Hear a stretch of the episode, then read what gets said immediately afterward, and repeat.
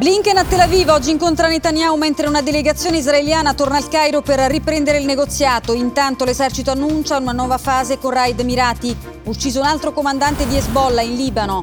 I saluti romani alla manifestazione di H. Larenzi e opposizioni all'attacco. Schlein annuncia un'interrogazione. Solita ipocrisia della sinistra e la replica di Fratelli d'Italia. L'ex Silva è rottura tra governo e ArcelorMittal, a rischio il futuro dell'acciaieria dopo il no alla ricapitalizzazione della multinazionale franco-indiana, giovedì l'incontro con i sindacati.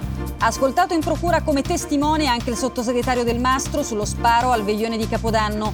Non cambia al momento la posizione di Pozzolo. Chiara Ferragni è indagata per truffa aggravata per il caso del Pandoro venduto per beneficenza. L'influencer esprime piena fiducia nella magistratura. Sotto inchiesta finisce anche la D della Balocco. Il portellone saltato sul volo dell'Alaska Airlines, rilevate anomalie, bulloni ben visibili allentati e il titolo della Boeing crolla Wall Street.